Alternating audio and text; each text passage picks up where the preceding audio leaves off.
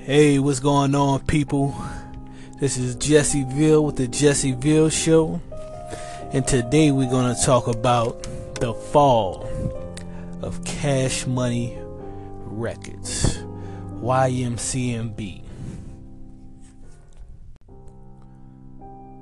First of all, I want to give a shout out to Prince and Sin over there at Thought Crimes, over there on YouTube. These guys have a wonderful channel where they over there deconstructing and breaking down um, on a strategic level what's going on through hip hop right now. And those were the first guys that kind of opened my eyes to the fact that there's much there was much more to this Drake and Pusha T beef than you know just rap beef, just fun back and forth sparring. Um, so check those guys out, Thought Crimes on YouTube, and they can go further in detail into not only the Pusha T and Drake beef, but you know a couple other situations that are going in the hip hop. And so the things that I learned from them, it kind of expanded my mind. You know, I came up with more theories and, and really was able to see more what was going on than they went into. Um, but it made me realize that, you know, Drake is just a battle for the whole war that's that's going on. It's just one battle that they're trying to deal with. It's just one piece of the puzzle, right? And so I started putting the the puzzle pieces together, and I realized that you know not only was so let's let's backtrack. Let's touch a little bit on the Drake and Pusha T beef. And so the idea with the Drake and Pusha T beef is beyond just the battle rap is that they're actually rap crews, rap cabals as they like to call them on Thought Crimes that have formed together to take out Drake. And that Pusha T is just an assassin. And so Pusha T is like the perfect assassin. He's lyrical. He's a gritty street rapper. You know what I mean? He had two classic albums with the Clipse. Hell Hath No Fury and Lord Willin', which are two classic hip hop albums. One had four mics, one had five mics. Um, and he's had pretty good albums since he's been with G.O.O.D. Music as well. But not only is he a street dude with bars, with he's a lyricist, but he has really no skeletons in his closet. So it's really a tough opponent for Drake to deal with. This is why if you if you look at Drake's diss, um, even though he so the main thing that Drake tried to do was to attack his credibility as you know a drug dealer, and but most of the diss, not I'm not gonna say most, but a significant amount of the time that Drake has has has used a different this is significant amount of bars Drake used in the diss he directed toward Kanye West instead of Pusha T because Pusha T doesn't really have any skeletons in his closet like that. I mean, he may have some, but it's not, I mean, obviously, it's not to the level of a Kanye West and what have you, right? And so the idea is that, so this is my theory, right? I believe that Pusha T is kind of a mirror a mirroring of Remy Ma, right? And so, if you look at it in 2017, Remy Ma came out with ShETHER and straight killed Nicki Minaj, like destroyed her lyrically for seven minutes straight, just and and Nicki had no answer for it. Now, of course, a lot of people are gonna say, well, Nicki has more money, and you know, Nicki Minaj is more popular. She she put out more hits. Now, this is true, and so the so so Nicki Minaj is not all the way dead in the sense of, you know, like a Ja Rule, where there, where her her career is in jeopardy. But you have to understand, when ShETHER came out, she lost a lot of credibility as a lyricist and as a writer. Like she she lost a lot of the respect of the, the hardcore hip hop heads and cats that are fans of lyricists. And so her popularity and influence was denigrated um, significantly, right? significantly. Like she'll still be able to tour, like she'll still sell decent amount of records, but she just doesn't have the same influence in popularity and power in hip hop that she did prior to the Remy Ma beef. And so the main objective with Nicki Minaj would be to was to decrease her popularity and decrease her influence and to neutralize her so that she could not easily be able to come to the defense of Drake when they sent the hitman or the assassin after Drake, right? And so they were very effective with that and taking out Nicki by proxy via um, Remy Ma. Um, and so also understand that Remy Ma had Papoose. Like a lot of people don't know about a lot of people that know about Remy Ma aren't really familiar with Papoose. Like so I'm a I'm a hip hop guy, I'm a fan of lyricists and understand that Papoose is a lyrical monster. Like he may not be able to to make the best songs for like the club and stuff, but lyrically, Papoose is a beast. Like he's he's he's up there in the top echelon of uh lyricists. And so she had Papoose being her guy. You know what I mean? I I honestly think that Papoose may have actually written some of those bars for that ShETHER, ShETHER record. That's why I I kind of go on that end. And I think that like if you listen to Papoose style and uh Remy Mas Remy Ma style, you know, Papoose had had a lot to they had very similar styles in terms of that ShETHER record, that ShETHER record. Um, and so understand that Remy Ma, Remy Ma's objective was not to totally destroy, was not to totally destroy um Nicki Minaj and take over her career, but it was to neutralize her so she wouldn't able, be able to defend Drake a year later and to downgrade her popularity and her um, her credibility as a writer as well as downgrade her popularity and so the main objective was to actually downgrade her so she wouldn't be able to defend Drake and not only that but so that they could make room for this new artist coming through called Cardi B. Like one thing y'all have to understand, y'all have to understand this, right? So understand that an artist is almost like a company. Like when you hear, if you ever watched the Business Channel or dealt with business, like big business and, and stuff like that, you understand that it's all about market share. Like what, how much market share does this business does this business have? It impacts how much revenue they'll be able to bring in. It impacts, like, you talk about market share, you know, when you translate that into the business world, it's about having the hearts and minds of the consumer, of the youth, the people that buy records, so that you're able to make as much money as possible. And so, when you look at Young Money, Cash Money, just like so, Nicki Minaj was pretty much hands down since the Young Money era, she's been the number one female rapper in the game.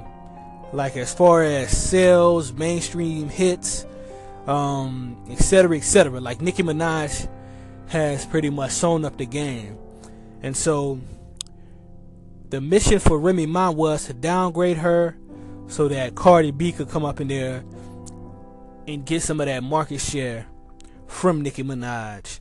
And that's exactly what happened within the last year. As you see, like a lot of people thought Cardi B was going to go away, that you know she was going to have one hit, but she's been having like crazy features that she's been going off with with other hip hop artists, with pop artists, Latino artists. Um, and she put out an album that was hot. You know what I mean? And so, you know, yeah, that was a goal. And so, what I'm saying that to say is that that's the exact same goal for Pusha T in regards to Drake, right? And so I'm gonna break down how Papoose was counseling and possibly ghostwriting for um, Remy Ma, Pusha T had counselors behind him as well. And so Nas and Cyhi the Prynce were actually counseling Pusha T behind the scenes about how you can actually come after. And so if you look at story of a D9, uh, whatever is however it's pronounced, the story, the the diss track that Pusha T came out. Why does Pusha T take the same point of view that Nas takes in Ether. If you listen to go back and listen to Ether, Nas intellectually deconstructed Jay Z in that song. Like there was a line in Ether where he says, you know, you seem to be concerned with dissing women where you abused as a child. And so he's taking a therapist route in that in that diss track. And Pusha T is doing the exact same thing in the story of a D9 or a Don 9. He's doing the same exact thing. He's taking a therapy route and he's deconstructing the insecurities that Drake has. The insecurities with dealing with women, the insecurities of committing to women, the insecurities of being a mixed rapper. The insecurities of having a father that left him. That's all Nas counsel right there. That's all like yo like Nas is a like a lot of people don't realize, man. Nas is one of the greatest to ever do it, man. He's a one man wrecking crew. Like he's one of the coolest lyricists to ever live. Like forget just mainstream lyricists, but lyricists, period. And so, Cyhi as well is pretty nice lyrically with the bars. And and and I also think that so we're gonna get to I think that Jay Z is also behind the scenes in Roc Nation. We're gonna we're gonna get into how Jay Z is really moving and putting these pieces into play um, from behind the scenes, right? And so Pusha T had the same exact mission that Remy Ma had.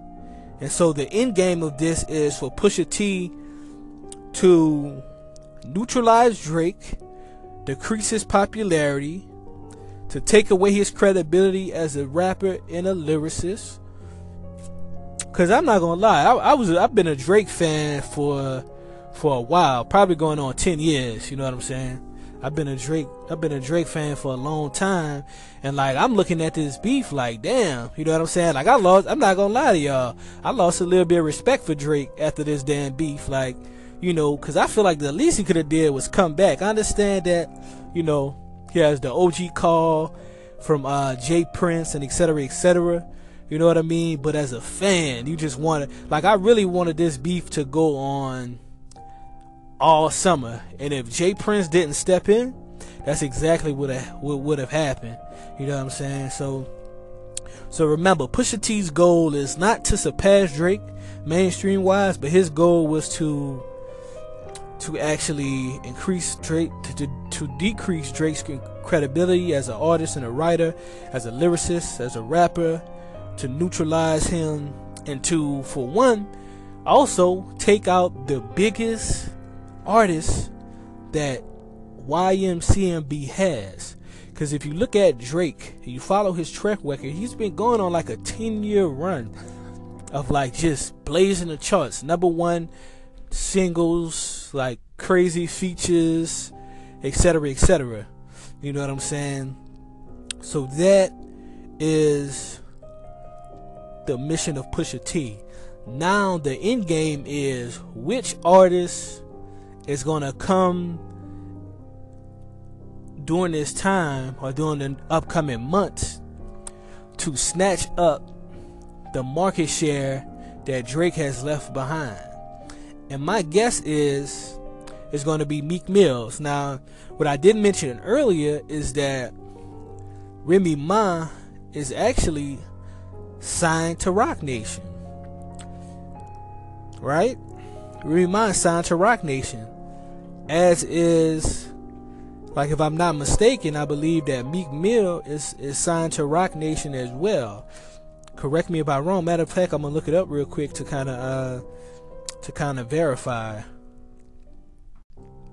So yeah, Meek Mill has actually been under a management deal, a Roc Nation management deal since 2012, and so I, it's, it's, it's my belief that Meek Mill is going to snatch up some of that market share that Drake left behind um, due to the damage caused by this battle, which makes sense because, you know, one thing a lot of people don't realize either is that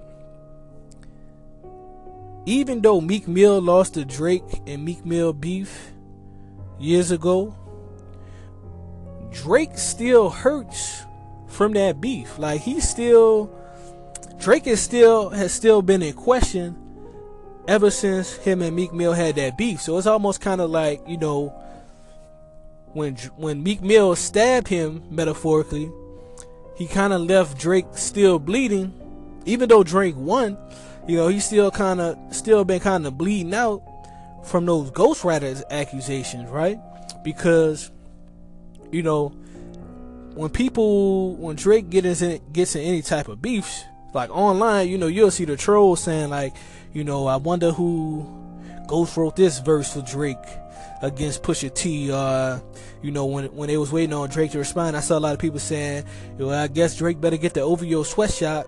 Now, I understand this about the whole ghostwriting thing, right? There's always been ghostwriters and collaborations in hip hop. And if if you want to be real, I don't believe that Drake has a ghostwriter in the sense of he has someone that writes over 10% of his lyrics, hooks, verses, and all of that stuff. I think that Drake, in a collaborative fashion, probably uses certain people in a small percentage for a small percentage of the music that he puts out, whether it's like a hook or it's just a concept of a song or what have you. Now, if you really want to be real, Cash Money is where Drake learned that from. Like the whole system that he's doing now with OVO, he learned that from Cash Money. Cause when Drake was with Cash Money, he penned a lot of hits for Lil Wayne and Birdman. And when I say hits, I mean specifically he penned well for one he ghost he ghost wrote the verses for Birdman, of course right? As did Lil Wayne and other behind the scene rappers. Um, but he also he he also uh, did most of the hooks and stuff like that um, for Birdman and what have you. And so like when when Drake was first with Cash Money, it was kind of like you know kind of like a thing of earning your stripes. Like okay, Drake is the new guy, so I want you to do these hooks and etc. etc. for a couple years and then you know after you you put your work in you know what i mean then we could let you kind of do your projects and what have you you know what i'm saying and so that same formula a lot of people don't realize but that same formula has been going on with cash money since like the, the 90s you know what i mean like a lot of people love 400 degrees by juvenile which is a classic hip-hop album right but what people don't realize is that it's actually a compilation album. Like Juvie didn't do that album by itself. Juvenile by 400 Degrees by Juvenile, that album is actually a, a, work that has been um, a collaborative effort between everybody on Cash Money at the time. You understand? And so when Drake started his own label, he started introducing and utilizing that exact same formula that he learned from Baby and Slim over there at Cash Money, right? And so that's what you have today. And I think that the the the Quentin Miller situation is simply that collaborative uh, process that he learned over with Cash Money. Okay. Okay, so now let's talk about independent labels motives and why would anyone want to take out Cash Money YMCMB, right? So this is the thing that you have to understand. YMCMB and Cash Money, if you separated those two, these two alone would be considered the top 10 independent rap labels of all time, right? So let me put things in perspective. Let me put things in perspective with you. The longest running independent rap label is Def Jam, right?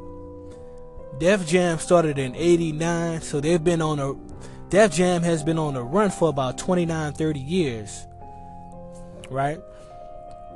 Cash Money Records started in 99, so they're about let's say 19 20 years. And Young Money, which is an imprint of Cash Money Records, they've been uh, they started in 2009 and they're about so they're about about nine years old or so i would have you i want to say. So about yeah about nine years old young money. And young money as far as hits they've been considered number two after def jam for the past since they've been a record label. And that's like unheard of for a new record label to have that much market share as far as charting tracks. Now, so let me put it in perspective, right? So Def Jam, if you look at Def Jam, they're number one.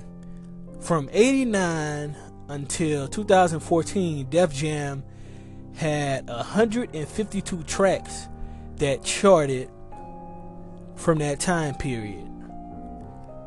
From old from 2009 to 2015, Young Money had 83 tracks that charted. 83. Roc-A-Fella Records had 86 tracks and they were around probably about 10 plus years before Young Money ever came around. Like understand it. Understand how crazy that is for a, a young label to have three tracks that are charting less than a label that's been around 10 years longer than it. And if you go down to the other independent hip hop labels, Jive, Bad Boy, Grand Hustle, Shady Aftermath, Ruff House, Columbia, and even Cash Money its its uh its parent label or what have you. All of those other labels were around years, at least six to twenty plus years before Young Money, and Young Money still has close to or more than the amount of charting tracks that they that they had. And not only that, but with less artists. Young Money only had about nine charting artists um, on that label, right? And so that's that's unheard of. Like Young Money has been. So if you look at Young Money, Cash Money, if you combine those two as far as their range, so my, so so Cash Money from '99 until now, right? That's if you put if you combine the Cash Money tracks with uh with the Young Money tracks. Young Money had 83 and Cash Money had 44 tracks. And so that's 127 tracks. While Def Jam had 152 tracks, but Def Jam was a label 10 years longer than Cash Money was. And they only had so think about this. Think about this, people. Cash Money, Def Def Jam was a label about. So think about this, people. When you have on when you're only 25 charting records away from beating a an independent record label that's been around 10 years longer than you have that's incredible. Like that's that's amazing. And understand when you have this type of run when you have this type of success with this type of mainstream success on the billboard charts and, and the music charts in general you take away from your competition right? Because it's kind of like opportunity cost. Like as a as a consumer of hip hop, you can only listen to and purchase a certain amount of music, right? So it's like somebody's going to somebody's going to purchase like we like most people, right? We don't even buy music. And so it's like the people that do buy music, there's only a certain amount of songs and artists that you're going to deal with before it becomes order it before it becomes affordable for you as the average consumer. So that is the reason and the motive behind these rap crews coming and trying to take down YMCMB because YMCMB has been the second longest reigning and most successful independent hip hop label. Like the big three, as they call themselves, between Lil Wayne, Nicki Minaj and Drake, they have pretty much ran the rap game from about really from a, from about uh 06 with Lil Wayne 0506 to current current day. Like they've been just pretty much smashing the competition as far as mainstream popularity and hits go.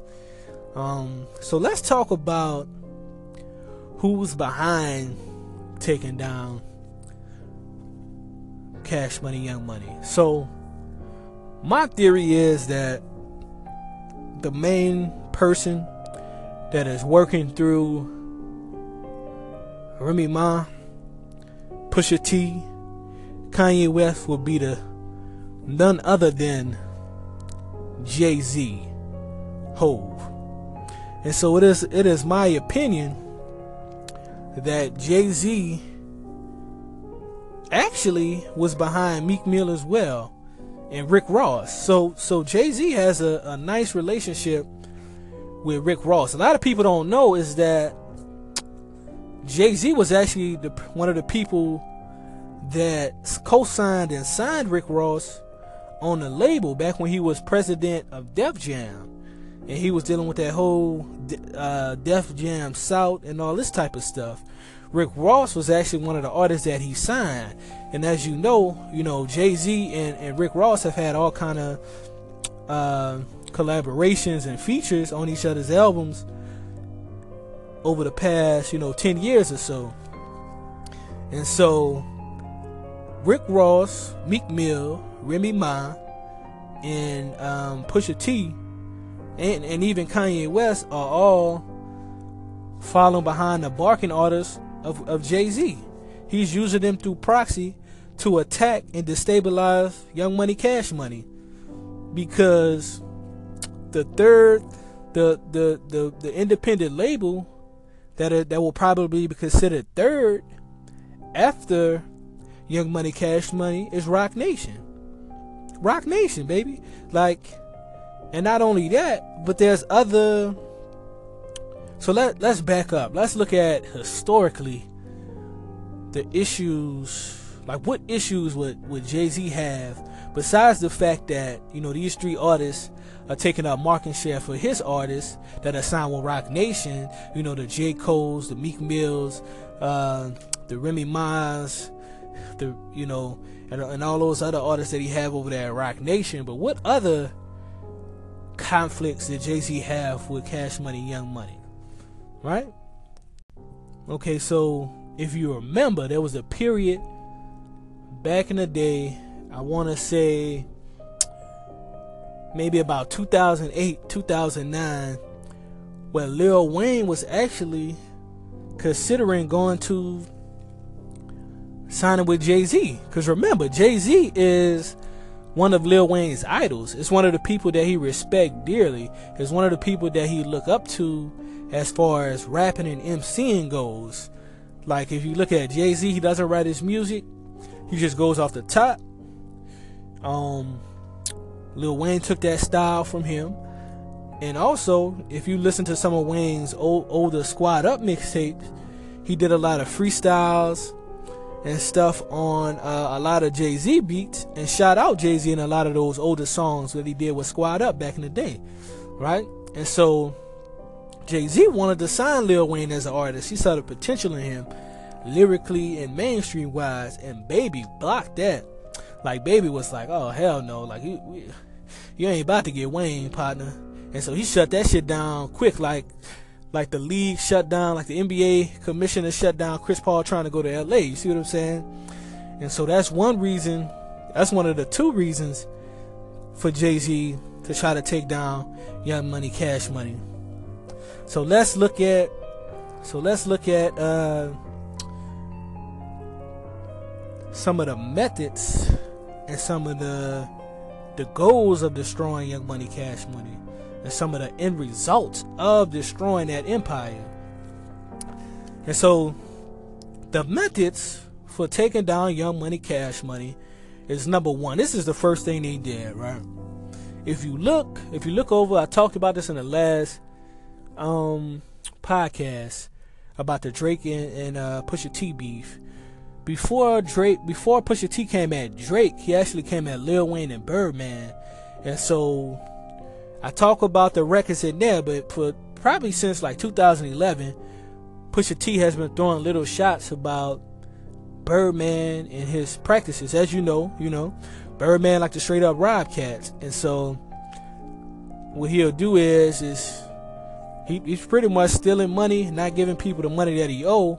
And so the, what I've noticed what Birdman does is it's like he'll kind of sharp change people on their money and have them tied up in court for a number of years until the artist gets tired. And then what he'll do is he'll give them, let's say, like pennies on a dollar for them to settle out of court. And so, actually, that happened to Lil Wayne today. He actually settled out of court with Birdman for number one. And the, the terms of the settlement was that Birdman would get 10, 10 million, that no, that Lil Wayne would get 10 million dollars which I mean, if you know like I know, like Lil Wayne pretty much put Cash Money, Young Money on his back for like five or six years or what have you. And so Wayne should be getting way more than 10 million. Probably should be more like 100 million. But the settlement in the court was that he get 10 million and he gets to get out of his contract for cash money. And so that's that's the game that Birdman has been playing. So step 1, if you pay attention to it was to discredit Birdman, discredit his business practices, um, to make him look crazy. And so we saw that happen like uh, once Birdman had that big blow up at the Breakfast Club uh, a, a, while ago. Um, then number two was after he had that blow up was to enlist Rick Ross on the campaign and so, if you pay attention, last year, around the same time or the same year that Remy Ma came and destroyed Nicki Minaj, you had Rick Ross, the guy that Jay Z signed now, over at Def Jam. He was president at Def Jam. The guy that that that has, you know, several features with Jay Z over the years. You know what I mean? They enlisted Rick Ross to pretty much go on a campaign to destroy and discredit Baby's business acumen. His they to destroy his reputation as a business person to make it very hard for people unless they're desperate to sign with cash money. Okay, so if you remember, there was a period back in the day, I want to say maybe about 2008, 2009, where Lil Wayne was actually considering going to signing with Jay Z. Because remember, Jay Z is one of Lil Wayne's idols. It's one of the people that he respect dearly. It's one of the people that he look up to as far as rapping and MCing goes. Like if you look at Jay Z, he doesn't write his music. He just goes off the top. Um, Lil Wayne took that style from him. And also, if you listen to some of Wayne's old, older Sqad Up mixtapes, he did a lot of freestyles and stuff on uh, a lot of Jay Z beats, and shout out Jay Z in a lot of those older songs that he did with Sqad Up back in the day, right? And so Jay Z wanted to sign Lil Wayne as an artist. He saw the potential in him, lyrically and mainstream wise, and Baby blocked that. Like Baby was like, "Oh hell no! Like you, you ain't about to get Wayne, partner." And so he shut that shit down quick, like like the league shut down, like the NBA commissioner shut down Chris Paul trying to go to LA. You see what I'm saying? And so that's one reason. That's one of the two reasons for Jay Z to try to take down Young Money, Cash Money. So let's look at. So let's look at uh, some of the methods and some of the the goals of destroying Young Money, Cash Money and some of the end results of destroying that empire. And so the methods for taking down Young Money Cash Money is number one. This is the first thing they did, right? If you look, if you look over, I talked about this in the last um podcast about the Drake and, and uh, Pusha T beef. Before Drake, before Pusha T came at Drake, he actually came at Lil Wayne and Birdman, and so I talk about the records in there, but for probably since like 2011, Pusha T has been throwing little shots about Birdman and his practices. As you know, you know, Birdman like to straight up rob cats, and so what he'll do is is he, he's pretty much stealing money, not giving people the money that he owe. And so the, what I've noticed what Birdman does is it's like he'll kind of sharp change people on their money and have them tied up in court for a number of years until the artist gets tired. And then what he'll do is he'll give them, let's say, like pennies on a dollar for them to settle out of court. And so, actually, that happened to Lil Wayne today. He actually settled out of court with Birdman for number one. And the, the terms of the settlement was that Birdman would get 10, 10 million, that no, that Lil Wayne would get $10 million which I mean, if you know, like I know, like Lil Wayne pretty much put Cash Money, Young Money on his back for like five or six years or what have you. And so Wayne should be getting way more than 10 million. Probably should be more like 100 million. But the settlement in the court was that he get 10 million and he gets to get out of his contract for cash money. And so that's that's the game that Birdman has been playing. So step 1, if you pay attention to it was to discredit Birdman, discredit his business practices, um, to make him look crazy. And so we saw that happen like uh, once Birdman had that big blow up at the Breakfast Club uh, a, a, while ago.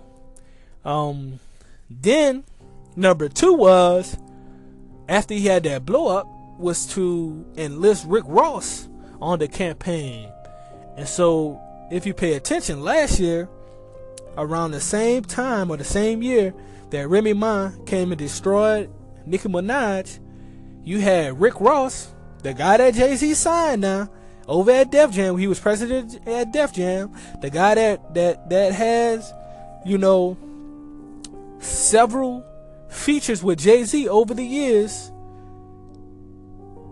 You know what I mean? They enlisted Rick Ross to pretty much go on a campaign to destroy and discredit Baby's business acumen. His they to destroy his reputation as a business person to make it very hard for people unless they're desperate to sign with cash money. So that was number one. Came at the head two guys. Because at the time that Pusha T was coming at Wayne and uh, at Baby, I mean, Lil Wayne was pretty much on top of the game. You know what I mean?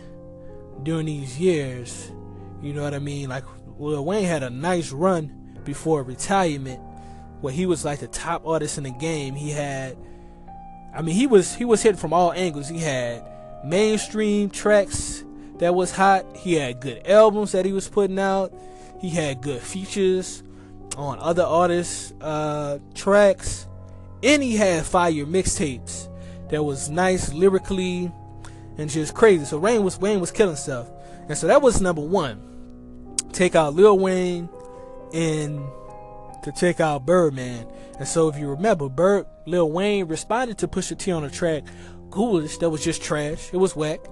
And so they took those two guys out.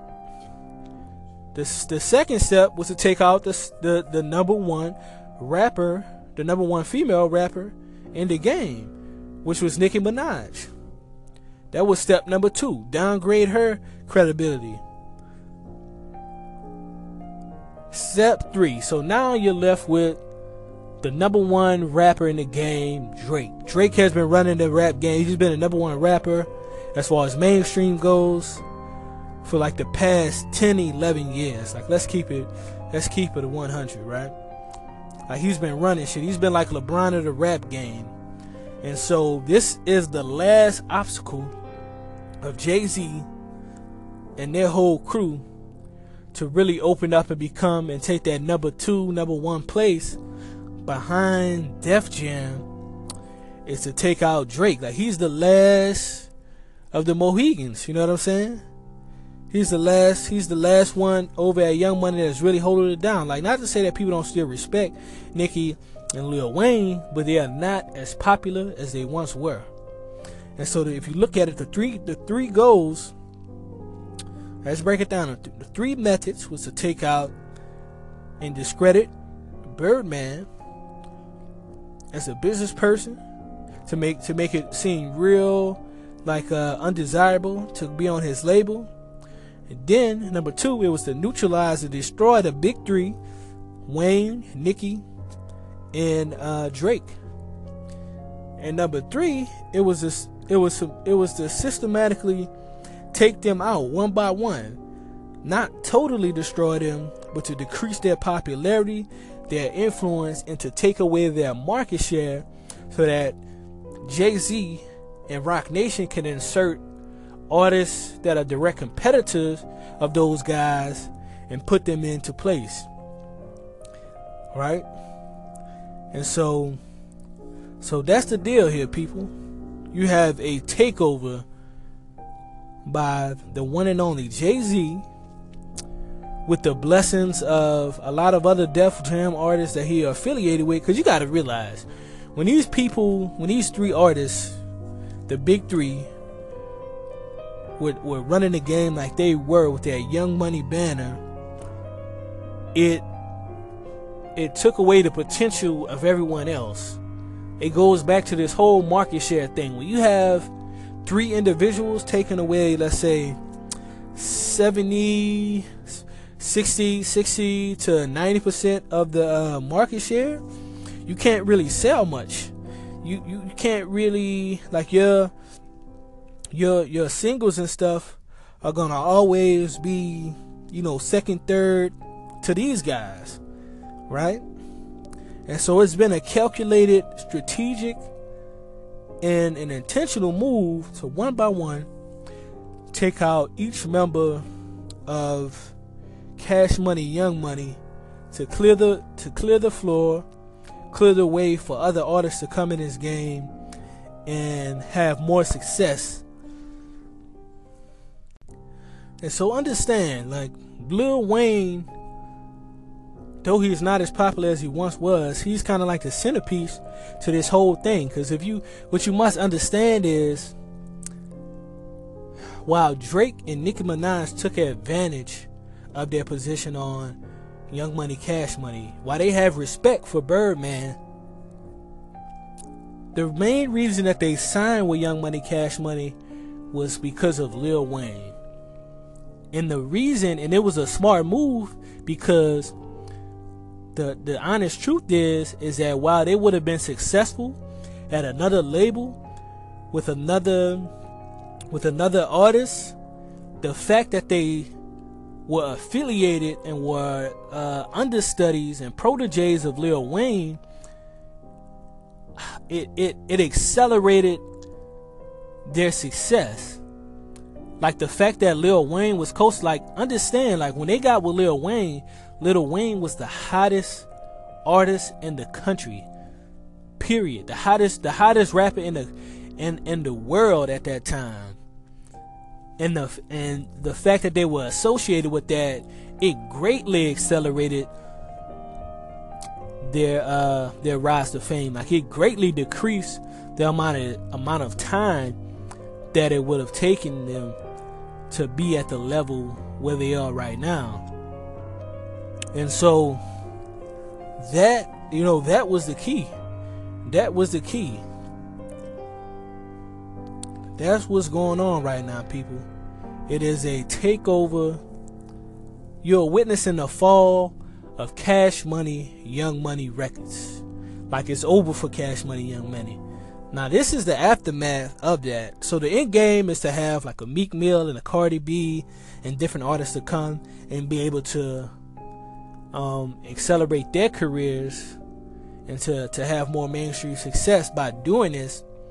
But not only that, but you have to think of the aftermath of this thing. Like Lil Wayne is no longer with Cash Money, so Nicki and Drake have no reason to stay with Cash Money. And what I and what I think, what I predict is going to happen is I think that you're now going to see Lil Wayne sign with Roc Nation and Jay Z like he always wanted to do. Um, I think that you're going to also see Nicki Minaj sign with Roc Nation, and I think that you're going to see Drake probably. I don't think Drake is going to sign with Roc Nation because he's been a little bit competitive with Jay Z over the years, lyrically, in terms of doing things like Drake. Uh, a lot of people don't realize Drake stopped uh, Lil Wayne's performance. He took he got that taken down from Tidal. Um, Jay Z wanted Drake to come over to Tidal, and instead he got his own deal with Apple Music, and so there's there's a competition and a conflict there between Jay Z and Drake. And so you see, like a lot of people, like Drake had this line about, you know, he wanted to be Jay Z and he turned into Jay Z instead. And a lot of people go away from that. But what he's talking about when he's saying that, he's saying like lyrically, like I am Jay Z of this generation in terms of being lyrical and having mainstream success, having my own label, having my own successful artists like Jay Z did with Roc-A-Fella, having my own clothing that's successful like Jay Z did with Roc-A-Fella, and having my own shoe line like Jay Z did, um, and all of those things. So that's the there's a lot of parallels between Jay Z and Drake, and that's what he's saying. But Jay Z did retort saying that you know I'm independent and you're not that Drake, so you can't be me. But what Jay what Jay Z doesn't say is is that I mean shit. Drake is like 30 and Jay Z is pushing 50 if he isn't already 50. So Jay Z was at the same place, or probably a, a worse place than Drake was at Drake's age. To be honest with you, like Jay Z didn't really start getting his masters back until later in the game and, and started, you know, being he, he really was independent because he couldn't get a deal if you want to be really real. Um, and so yeah, um, that is the aftermath. Nicki Minaj and Wayne, they're gonna go to Roc Nation. Um, Drake is probably gonna do some independent stuff, get like a, a label deal with OVO, uh, or a distribution deal with his label OVO, and kind of head that off. And that's kind of my predictions moving forward. And so that, ladies and gentlemen, is the fall of Cash Money, Young Money. I hope y'all enjoyed this podcast. Please make sure to check out the links to subscribe to the podcast and make sure to subscribe to my YouTube page. Follow me on social media, the Jesse Veal T H E J E S S E V E A L at Instagram, Twitter, Facebook, um, and that's it. It's the fall. Of, it's the fall of Cash Money, Young Money. It's been a good run for those guys, but it's over. It's over. Peace.